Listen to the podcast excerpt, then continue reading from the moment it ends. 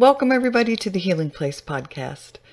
This is your host, Terri Wellbrock, and just wanted to take a second to thank you for being here and a part of this healing space, for liking, sharing, commenting on videos, and uh, yes, just helping this show continue to grow.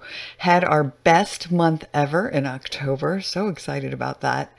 Almost doubled September's downloads, um, which is just incredible and the show's been on the air for over four years, four years and three months.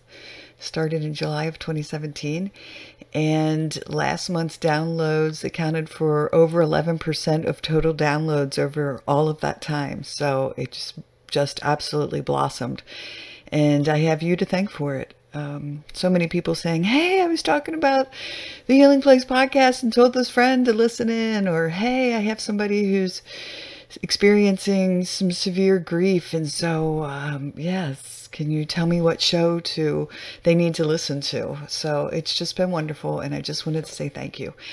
Um, Again, a reminder to go to academy.terriwellbrock.com. Tell folks I have online courses and coaching available. Thanks. Now for the show. Welcome, everybody, to the Healing Place podcast. I am your host, Terri Wellbrock, and very excited to have with me today Beth Cavenaugh. And she is certified hospice and palliative care nurse and author of Some Light at the End. And yeah, we are going to talk about a subject we haven't talked about yet here on the Healing Place podcast. So I'm, I'm excited to learn from Beth and uh, welcome. Thanks, Terry. I'm so happy to be here, and I hope I can provide some hope and healing during this interview. Oh, I'm I'm absolutely sure you can. And again, I've I told you before we hit record, my dad um, passed in 2009, and um, he was in a hospice and like a building hospice. It wasn't in home hospice, but um, he kept saying that he wanted to go home, but we we never did have time to make the transition. But mm-hmm. um, it was such a beautiful, beautiful experience um, mm. for us as a family to be able to be there with him. And um, yeah, I, one of the things I read on your, I, have read your website and your one sheet and all of that.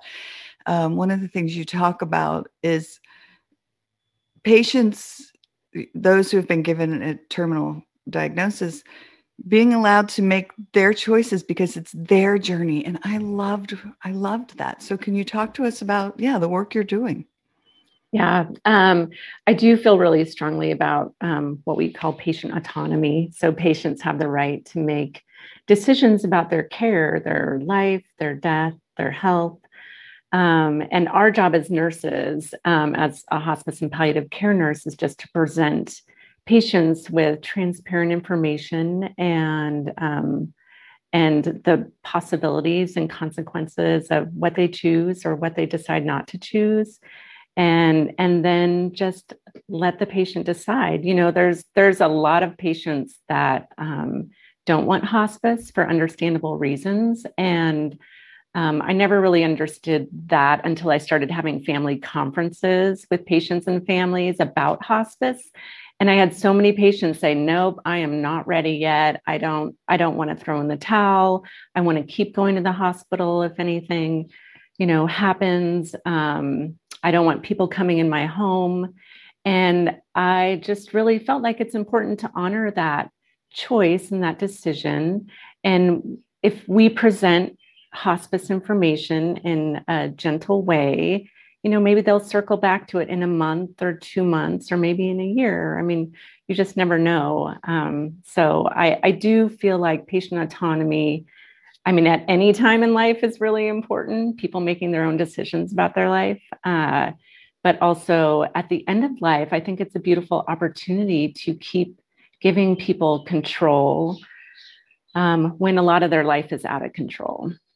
Oh, yeah, for sure. And I know that was exactly what happened with our family is my dad was in the hospital and um, uh, someone came in and talked to us about it and he was very adamant that he did not want that that he was going to go home and he was going to make it home and be okay and uh, yeah and my mom was said no no no we're, we're not going to go down that road and and just as time passed it just became more evident to all of us Um, and you do, I think families do need, and patients certainly need time to process. And again, I just come back to, I love how you're saying, um, and I say it all the time for healing from trauma, which we talk about often on the show, is we're all on our own individual journeys. And so mm-hmm. just honoring, you said the word honoring, and that's just so key to honor where each person is along their journey.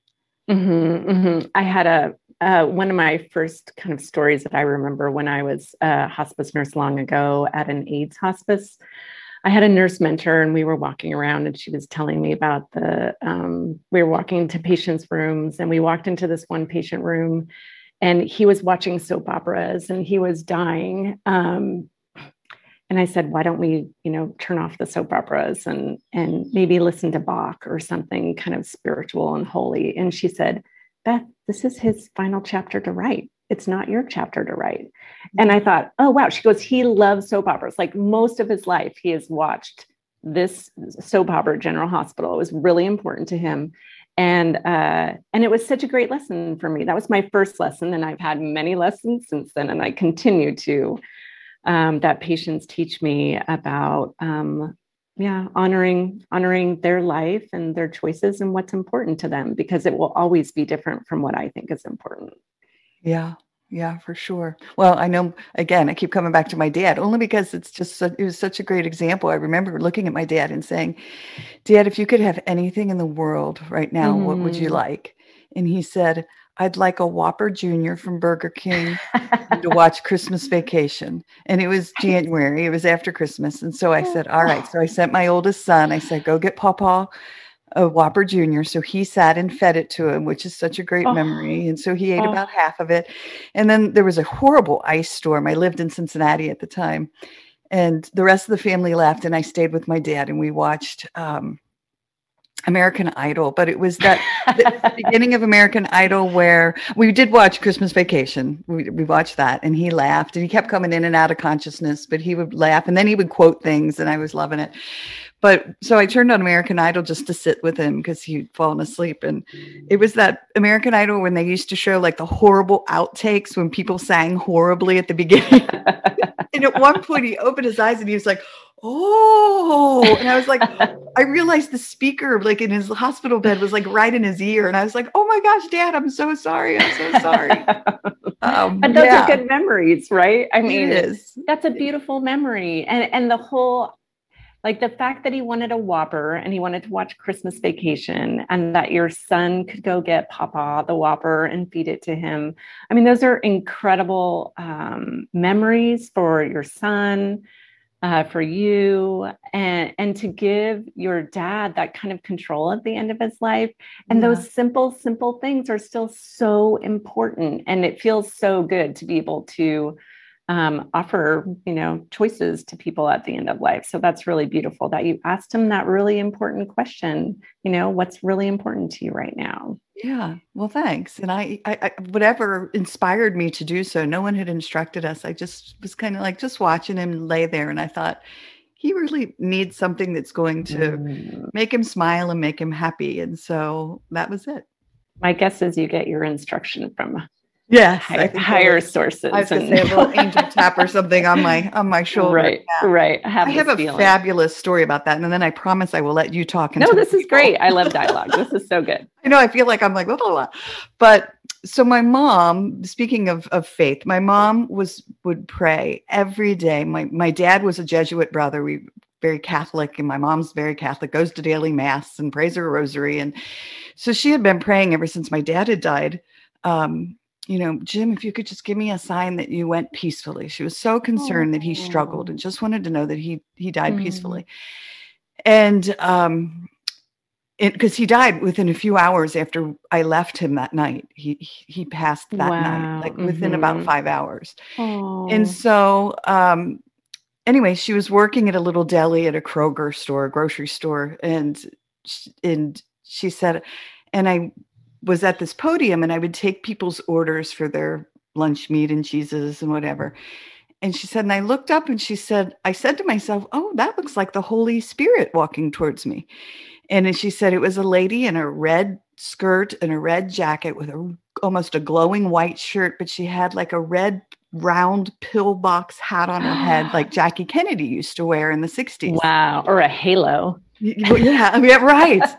well, this story is so crazy. So she says, the lady walks up to her and says, Hi, did you have a husband that passed in hospice um, oh. earlier in the year? Now, this was in the summertime, and my dad had died in January. And she said, My mom said, Yes. She said, Well, I was his hospice nurse, and I just wanted to let you know that he died peacefully. And so oh. my mom was so blown away. Like, she was like, Oh my gosh, thank you so much.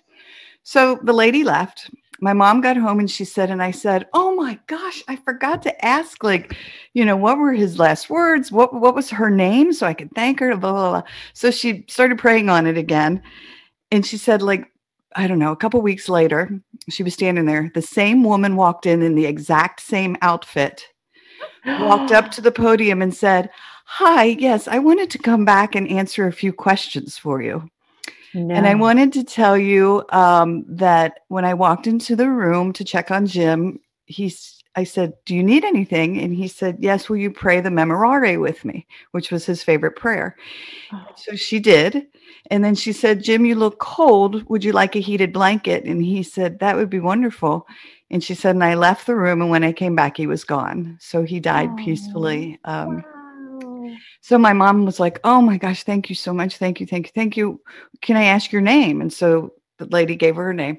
So my mom got home that evening and called Hospice of Cincinnati and said, um, I just wanted to say how much it meant for me for the nurse that took care of my husband in January to stop by. Please tell, and then said her name. And they said, um, We don't have anybody here that works here by that name and never has. Whoa. And I, so my mom says, I swear it was an angel. And I said, Oh my oh, gosh, for oh, sure. Like I get definitely. goosebumps every time I tell it.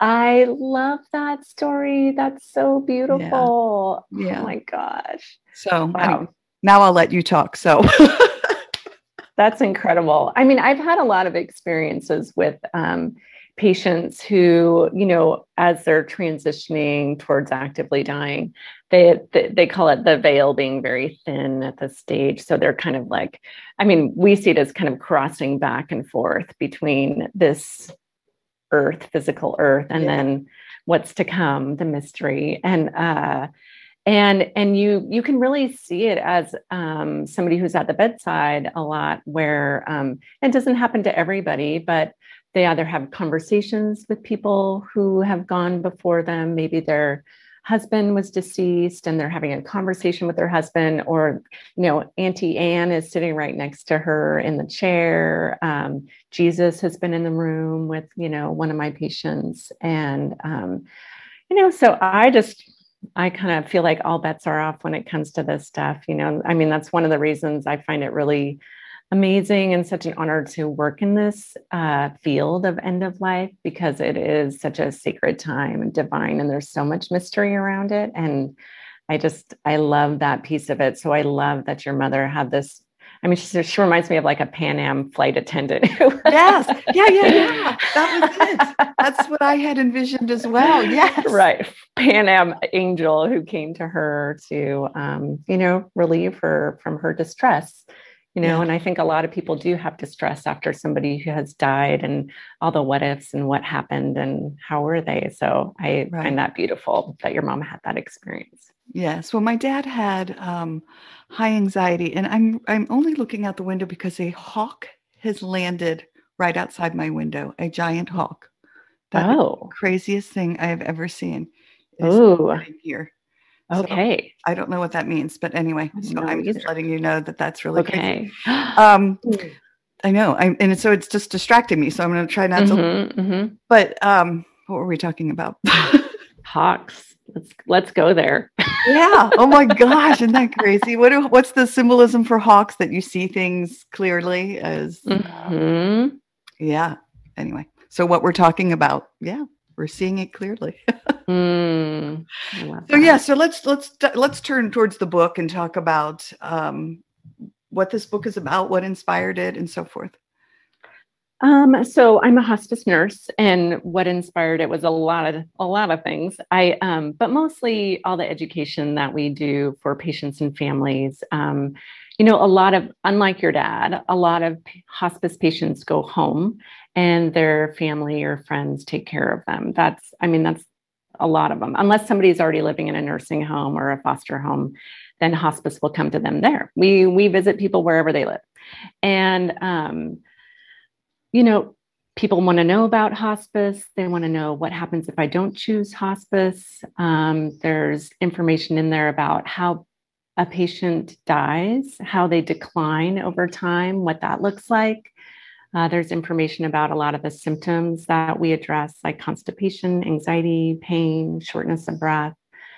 Um, and there's information about um, care for somebody at the end of life. And I actually wrote this to a hospice patient because I feel like they're the star of the show. And I really wanted to highlight them, knowing that they could read this if they wanted to, and they could make choices about the end of their life if they wanted to. Um, but I thought about the caregiver every step of the way because they're the ones who often have all the questions and they're doing the 24 7 care. So I really wanted them to have a resource that's accept- accessible and digestible and easy to understand, and they can, you know, just refer to it at 3 a.m. Um, I, I, also had my own experience with hospice, which is one of the other pieces to my reason for writing the book. And I took care of my mom in 1998 when she died of lung cancer. And um, I had so many questions when I was taking care of her.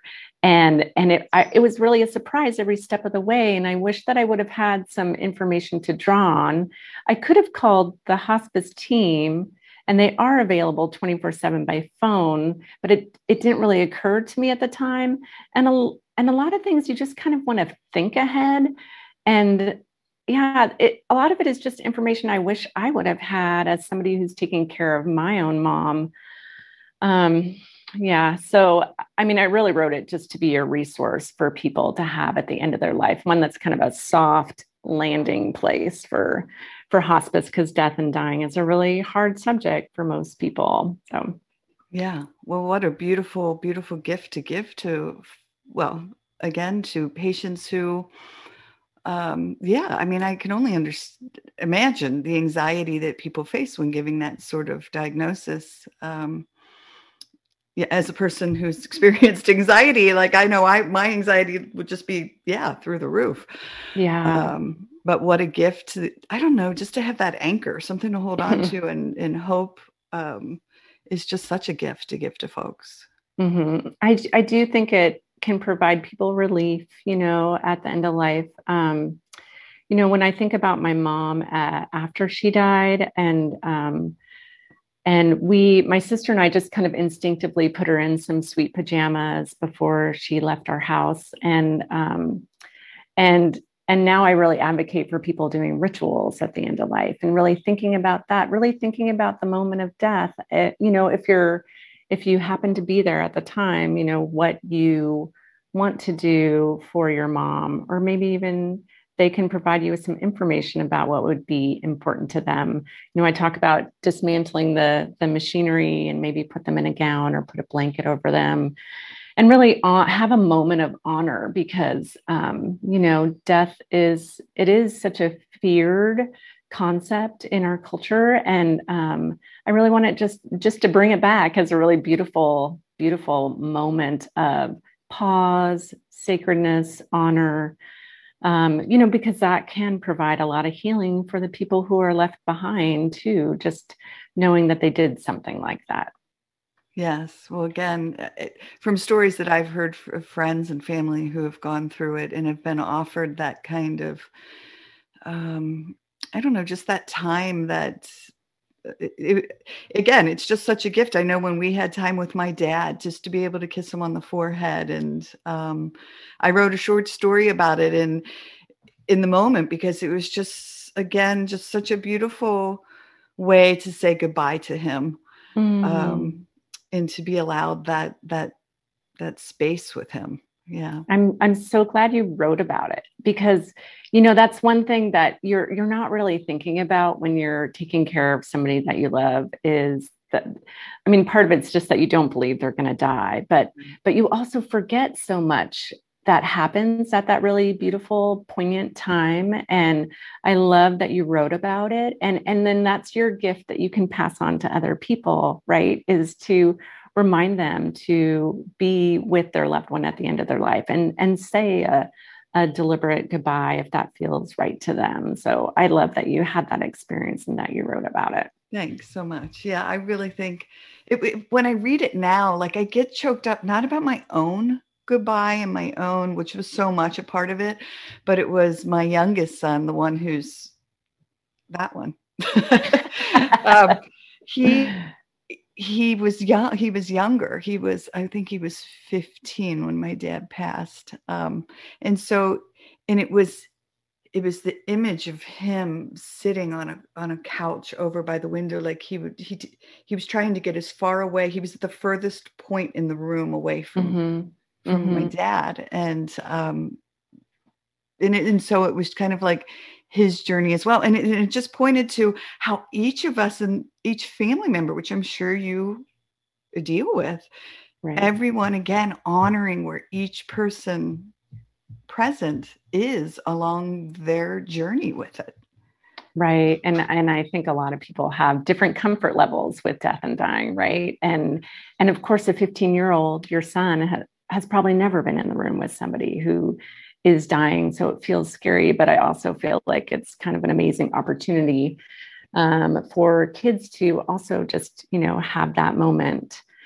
Um my my guess is if he didn't want to be there he probably wouldn't have been there. You know there's a there's a lot of i always say give choices to people too. So give choices to them whether or not they want to be in the room whether they want to be outside of the room. I mean i've had lots of families just sit outside of the room and that's where they'd rather be because they're not comfortable with it um and kids especially you know they sometimes just don't even know what they would want. So I think it's just important to honor that. So I like that he chose the, the back seat. Yes, right. it was still there. You know? I'm going to watch this from way out here, right? right, right. But still be in there, you know? Yeah. Mm. Is he the one who brought the Whopper? No, that no, was the older one. So that was I can't. I got to start with this one. so yeah, he was he was 17, and mm-hmm. so um, yeah, he was, and he had been really, really super close with my dad. So I I think that was just a bonding moment and i think it was very healing for for john as well uh, yeah time with his with his papa yeah yeah I, I, do think it's important to um you know like i said give choices especially to children you know about what they want and and give them ideas for ways to engage because they don't know. So i think you know maybe feeding your mom ice cream or jello or you know just reading to them or drawing them a picture of something that's important to you and telling them about it. Or you know feeding him a whopper. Like right, well i love it. Yeah and some of the things that I've, I've read that you wrote how it was yeah go for that sundae. I mean if right. you're in hospice mm-hmm. yeah go mm-hmm. eat the oh, sundae. Yeah. oh yeah. yeah. We have the we had this um cna that i worked with. His name is boyd. I hope he doesn't mind me sharing his name uh, but he would always make sundaes for all of our patients all the time. Everybody requested his sundaes, and it would be, you know, he, I mean, he was an evening shifter. So from three to midnight, you know, he was busy making sundaes for all these people. And, you know, it, he just, he always remembered what's the most important thing is asking the patients, you know, what they want a delicious taste of. So, yeah, I think that's really, I do think it's important to, you know, a lot of patients who have cardiac issues or diabetes, they've been on this rigid diet forever. And I know there's some health consequences, so I'm not advocating definitely. Always check with your medical professional. But um, at the end of life, I mean, it's nice to um, be able to throw some of those um, those rules and regulations away and kind of let them be a little freer. Yeah. Yeah, for sure. I mean, I understand. Well, I, I, I get what you're saying about check with the doctor, but it does seem like I want the sundae. I want the yeah. Whopper Junior. yeah, I would. Yeah. yeah. Yeah, for sure. Beautiful. All right. So, is there anything else that you wanted to steer towards and talk about? Mm, let's see. Well, I think that um, you know, I, I just like to encourage people that if they know somebody at the who has a terminal diagnosis or is on hospice to show up in some way for them. Um, usually, families need extra help and extra support. It's kind of an intense time. So, I think that offering meals, offering um, just moments that you can sit with the patient so that the primary caregiver can take a rest or go get their hair done or run an errand. Um, you know, I just I, I encourage people to show up. It's a really beautiful time in someone's life. And I think the more that we do that, the more experiences that we have with death, you know, it, it just becomes this amazing cultural norm that's not feared.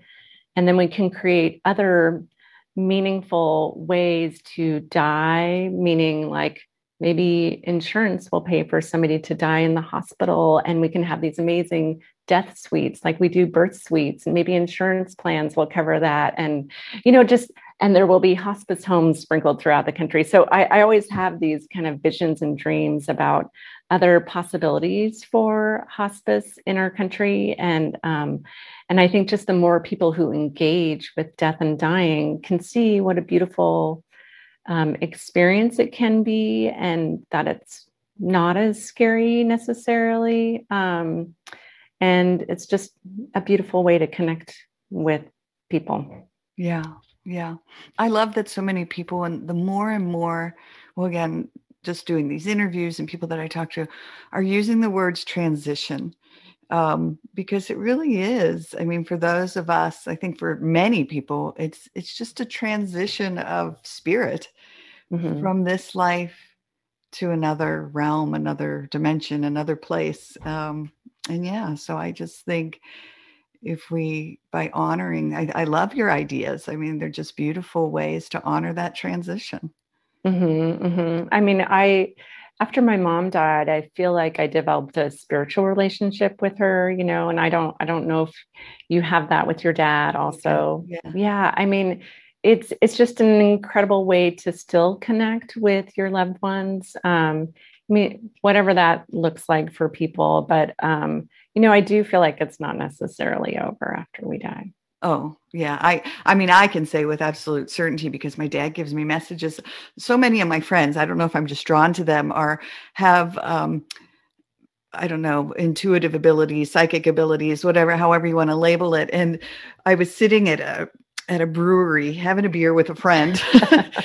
and all of a sudden she said, Oh my gosh, your dad is behind you, which made me dumb because my dad was, and I was like, you know, looking over my shoulder, like, what? And she said, Oh, yeah. She said, he's wearing like a now she she had never met my dad um oh. and so she's like he's wearing like a flat like Andy Capp kind of hat, and he's doing a funny little dance. And I just started cracking up laughing oh. because my dad loved this tan flat hat that he had. He wore it everywhere all the time, oh. and he oh. always did he imitated my grandma Kitty and did what he called the Irish jig. And he, oh. he was six foot six, a big guy, but he would like do this silly little dance. he was imitating it. And I was like, in a million years, if she had yeah. stalked my Facebook page, I never had never put right. anything out there about that. Right. Like there's no way she could have known either of those things.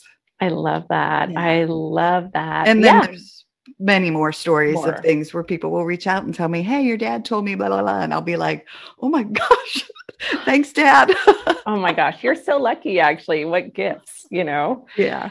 That's very cool. Yeah, for sure. For sure. Well, and one question I did have um, so now, do the majority of people want to be at home when they do hospice? Is it, is there, you know, data well, on who wants to be in a facility versus who wants to be at home? Um, they they say that um, there there's one statistic I've seen recently, and I'm not very good with stats, and it could have changed. Um, is that 80% of patients want to be in their home when they die? But I also think um, you know a lot of people don't know the realities of death and dying, and the realities of what care at home will look like. Um, there's a lot of men and women that live alone, and so they don't actually have anybody to take care of them.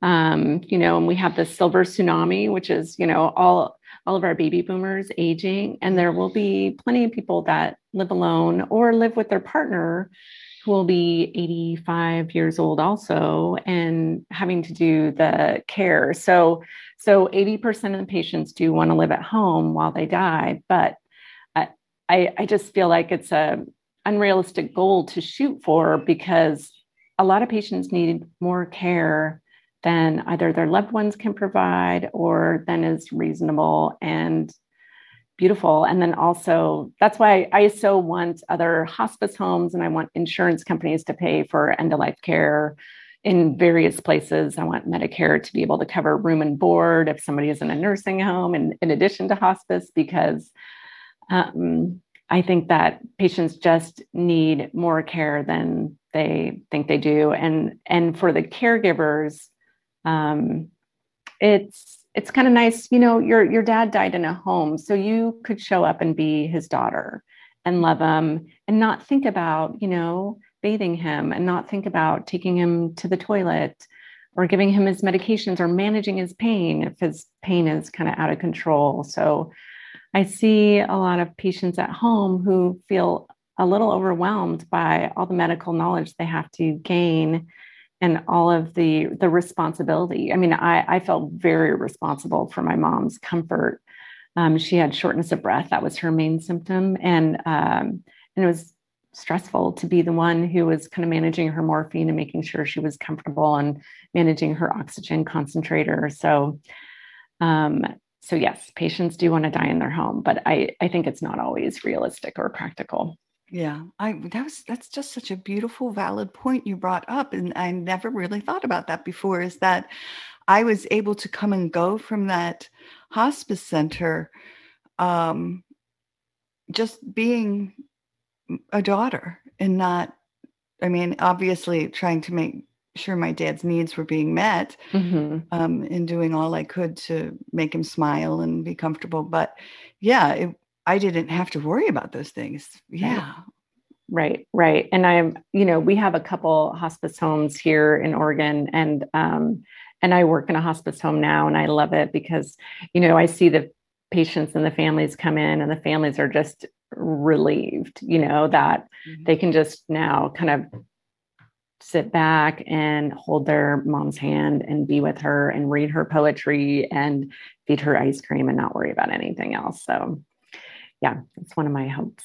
Yes. Yeah. Well, again, I mean, I I feel it was such a gift um, to be able to have that time with my dad, and I'll I'll finish our us up on a on a funny note because, and I I may have talked about this once before on the show, but so I said I was the last one to leave with my dad, and American Idol ended, and I gave my dad a kiss on the head and I said, All right, dad, I'll see you tomorrow. It's really bad ice storm right now. I'm going to go ahead and take off.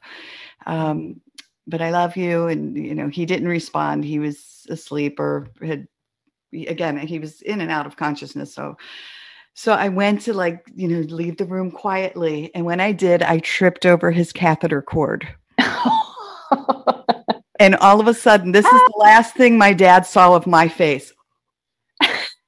Dad, I am so sorry. Oh my gosh. Because he sat he sat up and went, Oh, and I was like, Oh my gosh, Dad, I'm so sorry. Well, then I couldn't find a nurse. I couldn't find anybody because it was oh late and they were in other people's rooms. And I certainly didn't want to knock on somebody's door and be like, hey, sorry to interrupt.